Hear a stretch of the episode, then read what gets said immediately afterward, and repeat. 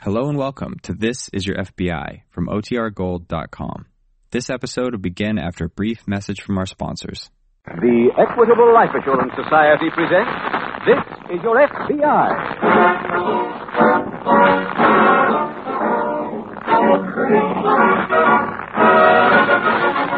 This is Your FBI, the official broadcast from the files of the Federal Bureau of Investigation. Presented as a public service by the Equitable Life Assurance Society of the United States and the Equitable Society's representative in your community.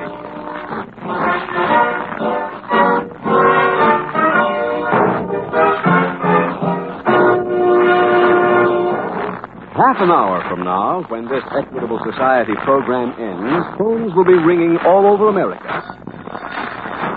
People will be phoning their Equitable Society representatives and saying, Will you bring me a copy of the fact finding chart for fathers and mothers?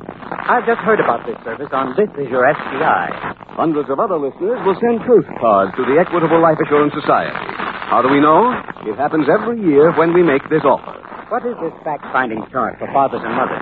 What facts does it help you find? Listen carefully in about 14 minutes, and you'll learn all about this famous chart created for you by the Equitable Life Assurance Society of the United States.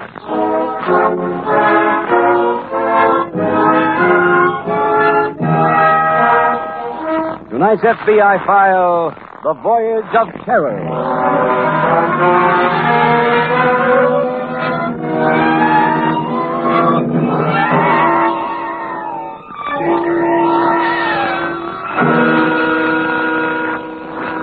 The overwhelming majority of those of you who listen to these case histories from the files of your FBI do so because you feel that this affords you a half hour of escape. To most of you, the world of crime is a never never land. The fact that the past year saw the commission of a million and a half major crimes is of only passing interest. Because in your own mind, crimes are something which happen to other people, and which therefore really don't affect you. If that is an accurate reflection of your feelings, then your FBI would like to warn you before it is too late that you are laboring under a delusion. Crime is like hunger.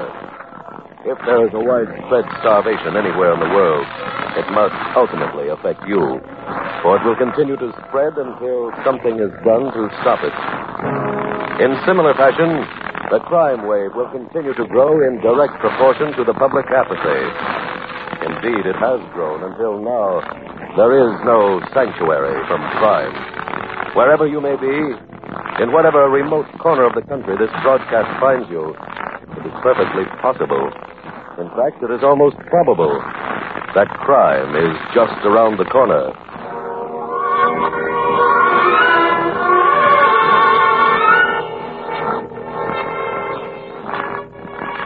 Tonight's file opens aboard the El Dorado, a small boat used by Dr. Henry Wilson and his wife in their search for rare specimens of sea life. It is late afternoon, and a heavy fog lays over the Pacific off the southern California coast. Dr. Wilson is at the wheel as his wife approaches. Oh, not very much. But according to the last reading I took, we're headed straight into the harbor. I don't ever remember a fog closing in this quickly. How are things below? Fine. I think they'll be quite pleased at the museum when they see what we brought back. I know they will. Henry, I think I see something off the port side. Hmm? I can't make anything out. I was sure. Wait, I just caught a glimpse of it again. Yes. I see something now myself. It's like a small boat. That's what it is. We gotta hail them. All right. Ahoy there. Ahoy there. They're close enough to hear you blow the foghorn. I can see the name on her now, Henry. It's the Neptune Pal. She's drifting this way. Marjorie, get the boat hook. All right, dear. Anybody aboard? Here you are, Henry. No, thanks. I think she's close enough now for me to reach her. Let me help. Got her. Now, let's pull her in. Henry, there's Ah! a man lying on the deck. Yeah. He's bleeding. Marjorie, take the hook. Hold it fast. I'm going to jump over. All right. You better give me a hand, Marjorie. He's bleeding, but he's still alive.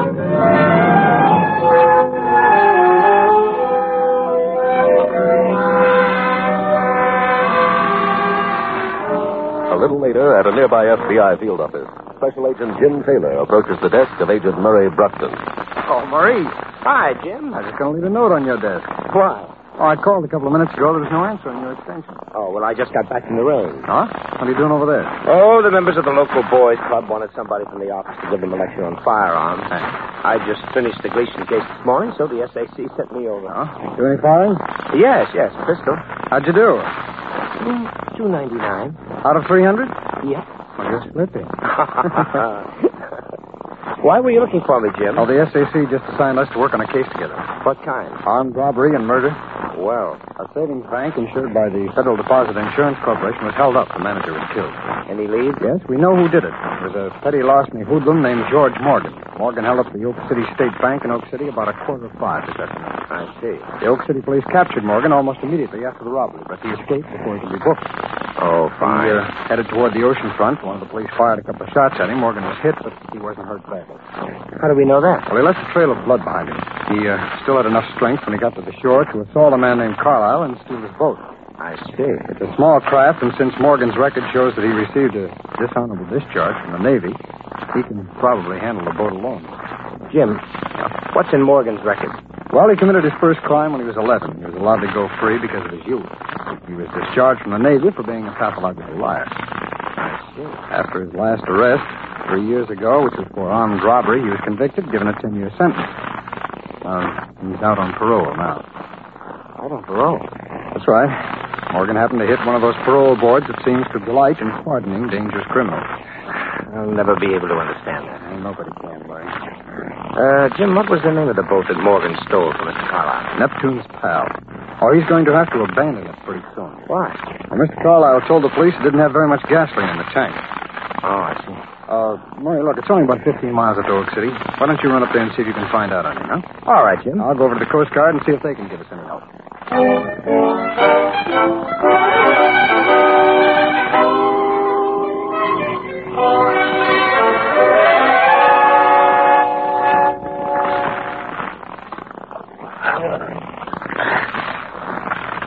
Just lie still. You'll be all right.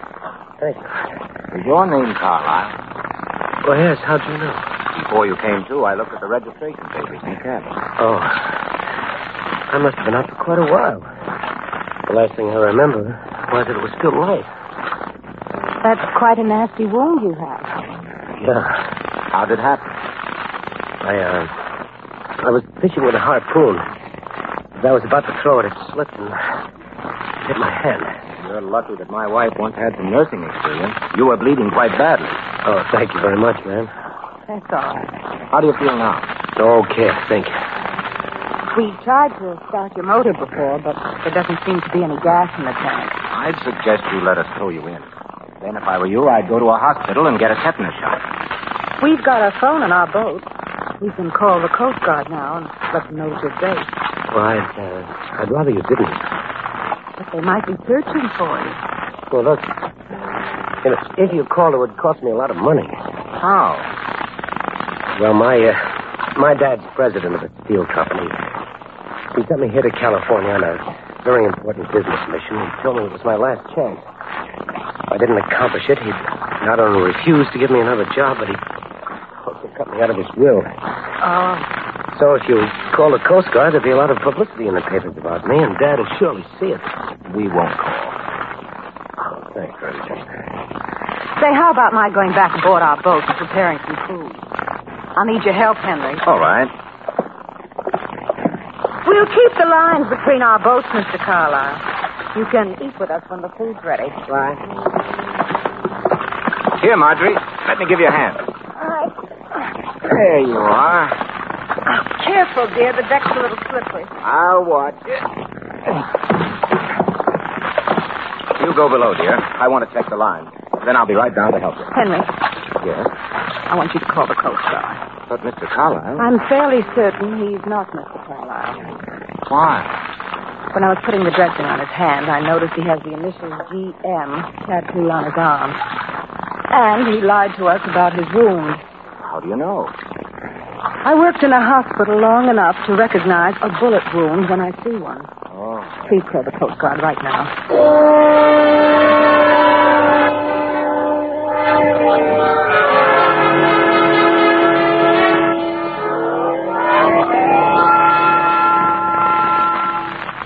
Jim, I don't envy anybody out on that ocean tonight. I've never seen the fog this thick. It's really rough. How did you make out with the Coast Guard? I just left them. Oh? Have they located the missing boat? I was accidentally located for them. What do you mean? Well, the Metropolitan Museum owns a yacht named the Eldorado. Uh-huh. A man aboard her named Dr. Wilson called the Coast Guard a little while ago. The fog was too heavy for him to give his exact position, but he said that he and his wife had picked up a boat named Neptune's Prow with an injured man aboard her. That must be Morgan. Did the Coast Guard tell this Dr. Wilson about Morgan? No, they wanted to check with us first to find out whether or not to let him know. They thought he might be frightened by the knowledge. I think he ought to know, Jim. I just talked with the SAC. He agrees with you. Who did you talk to at the Coast Guard? A uh, Lieutenant Gilbert. He said he asked the doctor to call him back in a little while. He ought to call the doctor. They might have some difficulty in contacting him, Murray. Well, I thought you said they had a telephone on the boat. Well, the thing about those small ship-to-shore telephones is unless you have the phone on and hear your call letters, there's no way of knowing that someone is trying to get through to you. Oh, I see. Ah, But he should be trying. Murray, I think we ought to go down to Coast Guard headquarters in the harbor and work right along with Lieutenant Gilbert.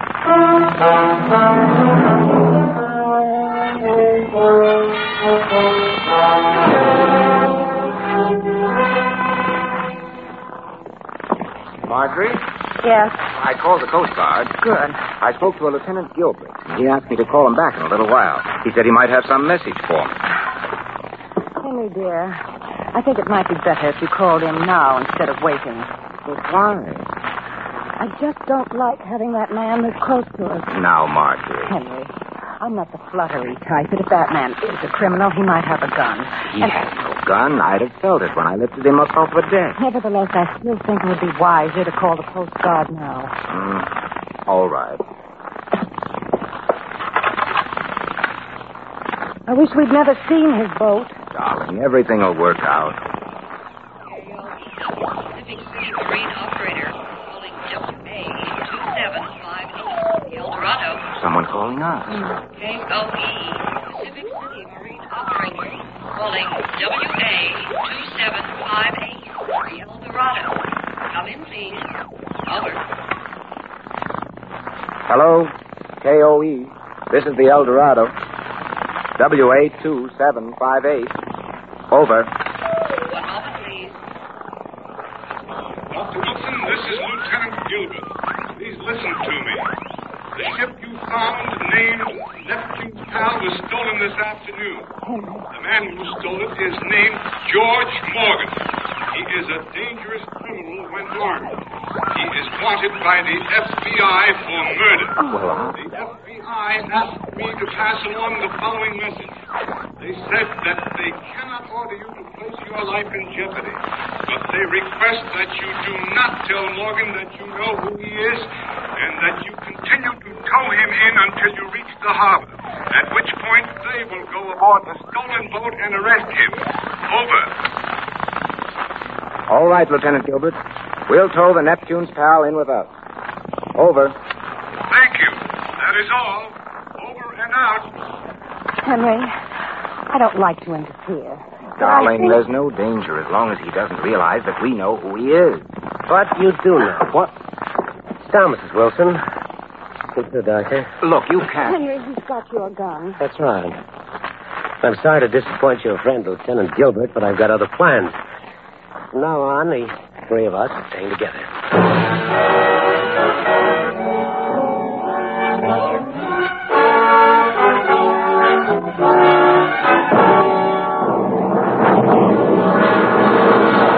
We will return in just a moment to tonight's exciting case from the files of your FBI. Now, listen.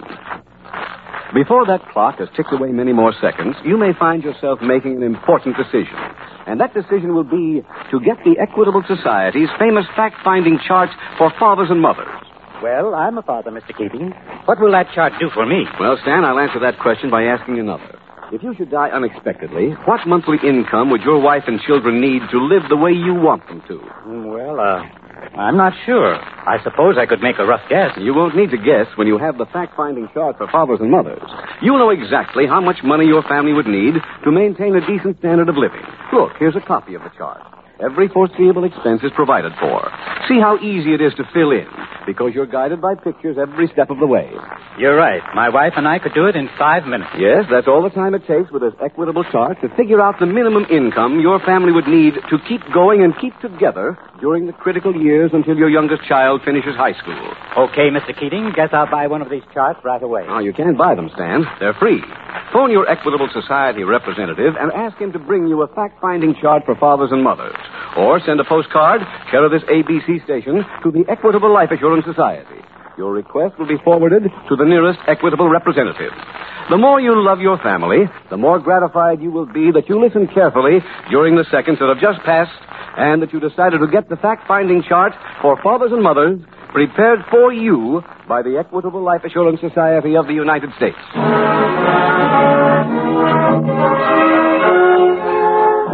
And now back to the FBI file The Voyage of Terror.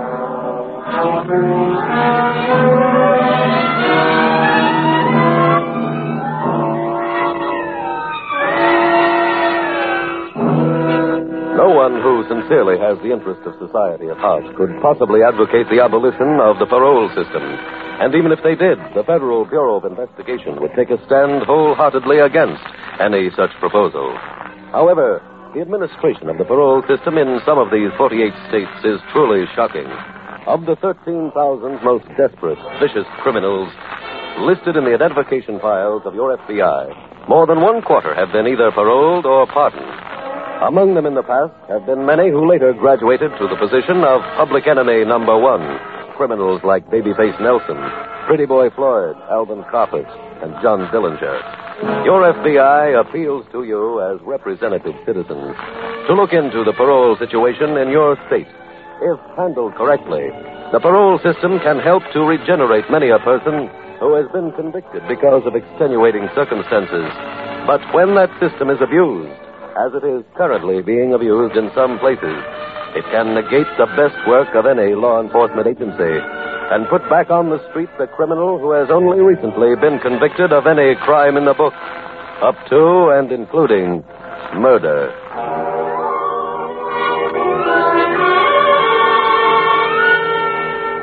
Nightfile continues as a Coast Guard cutter makes its way through the heavy fog. On deck are Special Agents Jim Taylor and Murray Brockton. Now, according to the chart, Murray, we're just about where the El Dorado was when Dr. Wilson called in this afternoon. Yes, I know, Jim. Between this cutter and the one that's searching the waters south of here, I, I thought we would have found them by now. Well, they could be 50 feet from us, Jim, and we wouldn't know they were there.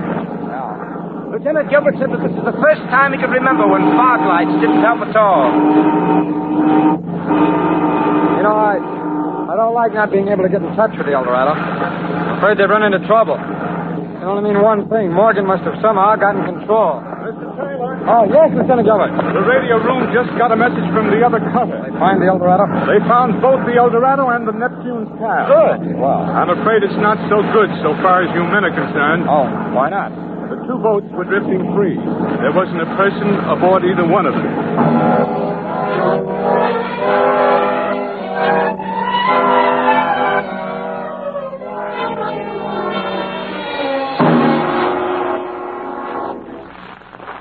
Henry. Henry, Yes, Marjorie, I'm right here. How do you feel, dear? my my head aches so. I shouldn't wonder. You hit your head on the deck when you fainted. Oh. What happened, Henry? Where are we? We're in an apartment about a block from the ocean. Apartment? Morgan's apartment? No. No, it belongs to a friend of his. The two of them are in the next room now. Oh. Why is he holding us here? Well, I have an idea. He may try to use us as some sort of a shield. He can.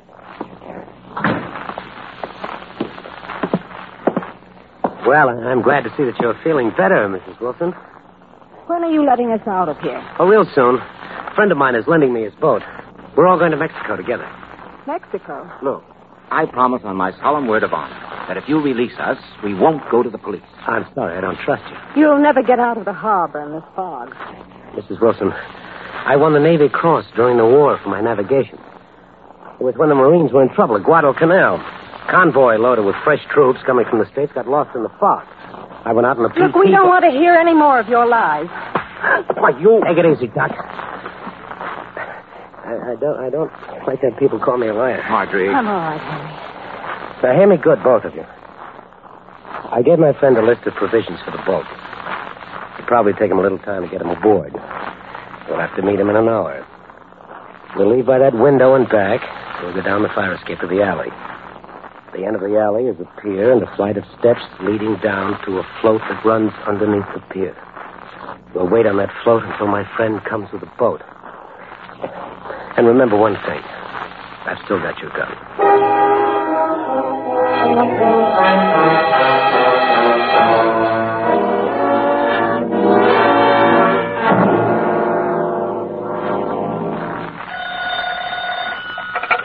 Special Agent Brockton speaking. Hello, Murray. This is Jim. I'm down at Pacific City. What are you doing there? Well, after you went back to the office, Lieutenant Gilbert and I went to work trying to figure out how those two boats got to where they did. Uh huh. We figured that Morgan must have gone ashore with Doctor and Mrs. Wilson and then allowed both the Eldorado and Neptune's pal to drift free. Now, our calculations showed that it almost had to be Pacific City. Well, where are you now? Police headquarters. Oh, there's a local alarm out on Morgan, also on Doctor and Mrs. Wilson. Any leads so far? No, nothing yet. We checked the bus station, railroad terminal, but no one answering Morgan's description has been seen at either place. How many hotels are there in Pacific City, Jim? Only six that are open this time of the year. Oh, they've all been checked, too. Well, I can't think Oh, of. pardon me, Marie. One of the local policemen just came into the room. Want to see me? Oh, yeah, you have? No. Yeah, that, that's fine. Thanks very much. Uh, hello, Murray. Sorry to keep you waiting. Oh, that's all right, Jim. Morgan and Dr. Wilson were seen half an hour ago carrying Mrs. Wilson into an apartment house here in Pacific City. Who saw them? A mailman who was delivering a special delivery letter. According to this word I've just gotten, he made positive identification. Oh, that's fine. Murray, now, how soon can you get down here? Well, there's no traffic on the road this time of night, Jim. It shouldn't take me more than about uh, 20 minutes. Good. Check at police headquarters when you get here. They'll know where I am.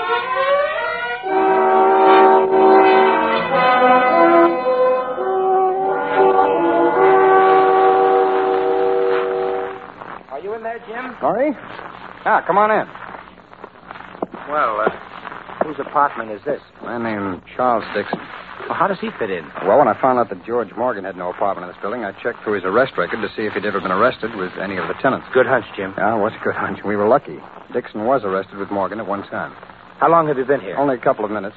Took me a little while to get a search warrant for this place, then it took me about ten minutes to wake up the superintendent so that I could get a key. Mm-hmm. Found anything yet?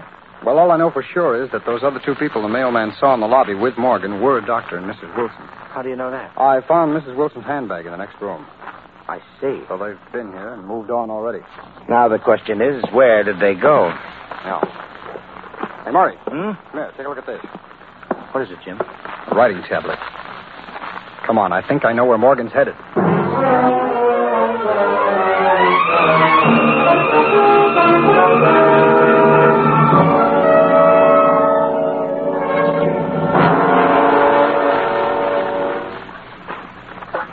I don't understand what's keeping my friend. Said for sure he'd meet us here under the pier. You cold, Marjorie? No, I'm all right, dear. And I won't faint again. Hold it. The man at the end of the pier with a searchlight. Maybe he'll see us. You better not, for his sake and yours. Don't make a sound. Here he comes.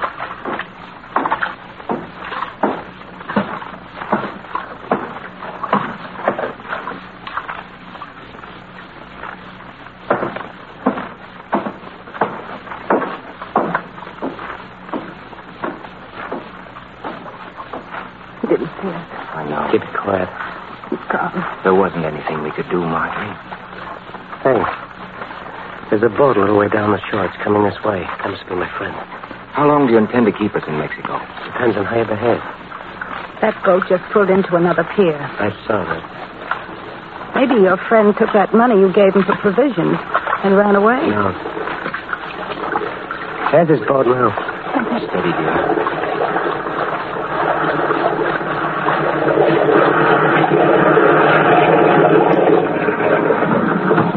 That you, Charlie? No, Morgan. It's not. Huh? Put your hands up in the air. Special agents, the FBI. Dr. Wilson? Yes. Good. Agent Brockton will see to it that you and Mrs. Wilson are taken back up to where the Eldorado is anchored. All right, Morgan.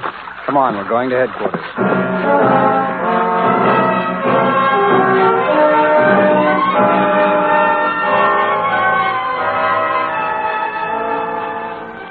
George Morgan was tried in a federal court, convicted, and given the death penalty.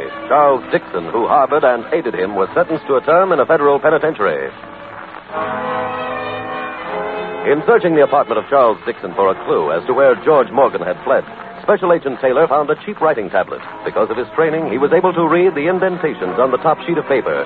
He recognized the various items as a list of provisions, and when he saw the item fresh water, he realized that Morgan intended to make another trip by boat. An immediate check at the only provision store open all night brought about the arrest of Charles Dixon on a charge of harboring a fugitive. When confronted with the fact that Morgan might kill Dr. and Mrs. Wilson, and that that would make him a full accessory to their murder, Dixon revealed his rendezvous point with Morgan to the two special agents. They thereupon used his boat so that Morgan would not be suspicious at the approach of a strange craft, with the results which you have already witnessed. And thus, your FBI not only ended the career of this vicious killer, but it also very probably saved the lives of two innocent people. By so doing, the two special agents lived up to their oath as protectors of the lives and property of you, the American people.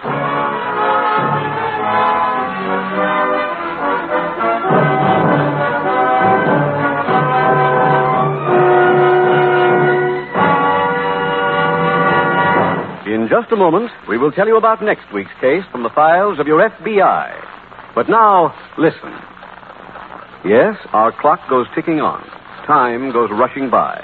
So don't postpone that important decision you made a few minutes ago. Get that fact finding chart for fathers and mothers right away. Then you can make sure that even if the unexpected does happen, the house your children live in will still be a comfortable home, a secure home, a happy home.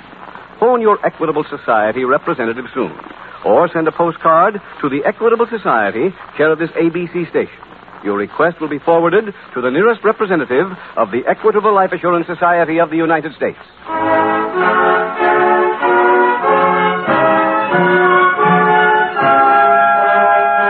Next week, we will dramatize another case from the files of the Federal Bureau of Investigation. The graphic story of the flight of two hunted criminals. Its subject, jewel theft. Its title, The Prodigal Brother. The incidents used in tonight's Equitable Life Assurance Society's broadcast are adapted from the files of the Federal Bureau of Investigation. However, all names used are fictitious, and any similarity thereof to the names of persons living or dead is accidental. Tonight, the music was composed and conducted by Frederick Steiner. The author was Jerry D. Lewis. Your narrator was William Woodson, and Special Agent Taylor was played by Stacy Harris. This is Your FBI is a Jerry Devine production.